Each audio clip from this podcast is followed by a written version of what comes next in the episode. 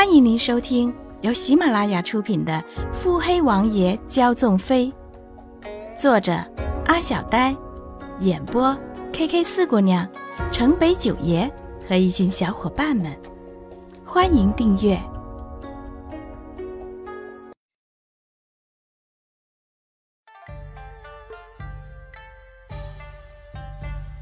第三十五集。掌事皆错愕，那众掌事却是眯了眯眼，目露凶光，完全没有之前的糊涂样子。众掌事拍了一场好戏啊！先是四处散播消息，再是撺掇工人罢工闹事，再是联合各大掌事上府逼问，好招好招！啊，还有还有，联合各大商家。屏风后的竹雨飞边说着边走出来。哼，有些能耐，你既然已看破，便该好好劝劝你家主子，将主权交出来。那众长士还以为是竹雨飞看破了此事。嗯，联合了各大商家，即使我看破了，也是无可奈何。见穆景欢毫不惊慌，冷静分析。那众长士神情傲慢，你倒是不谙世事，到如今还能冷静得住？哼！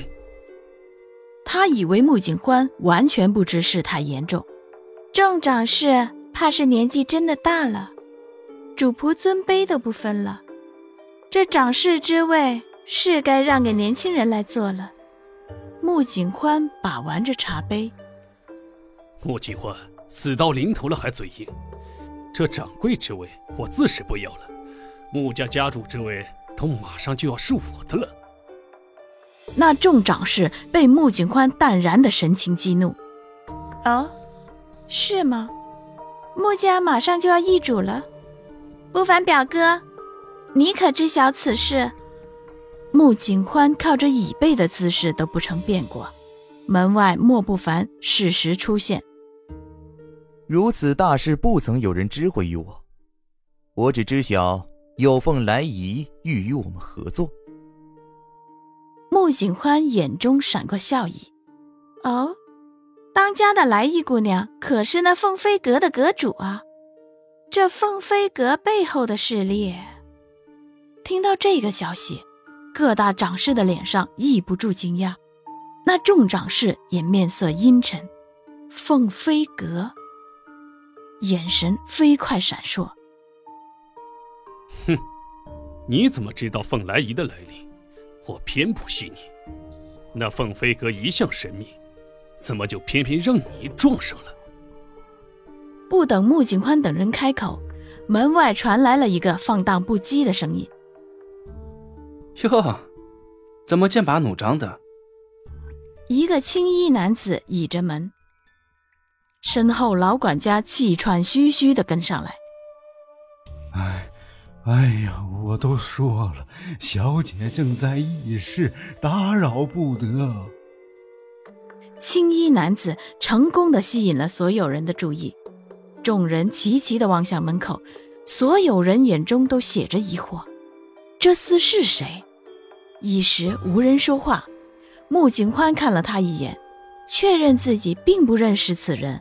便用眼神询问管家，那老管家也是自觉，未等他开口，便自觉地朝他做了一个揖。回小姐，此人自称是逸秀楼的人，说是说是上门拜帖，老奴已告知他小姐正在与各管事议事，不便打扰。可他，可他不听劝呢，就硬闯了进来。老管家皱起眉。原本便已布满皱纹的额头，沟壑更深了。穆景欢思量了一番，对老管家说：“嗯，没事了，您先下去吧。”老管家擦了擦汗，做了个揖，便下去了。穆景欢看着突然闯入的人，疑惑的问道：“这位公子？”那青衣男子马上朝他抱拳。在下是逸秀楼堂主萧青，我家楼主不见姑娘多时，甚是思慕，于是拜帖一张。说着递出帖子，竹雨飞立马上前接过。那男子踌躇了一下，又对穆景欢说：“嗯，在下之前不知有些话会否吓着姑娘，并未实说。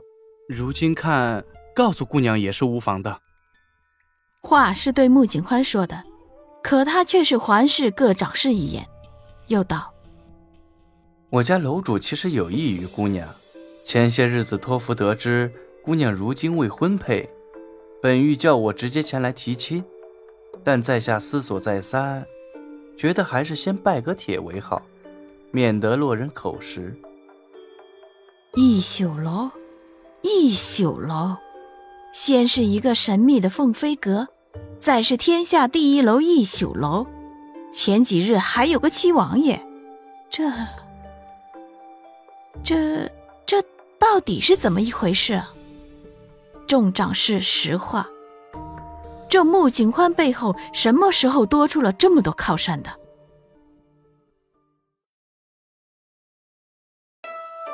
本集已播讲完毕。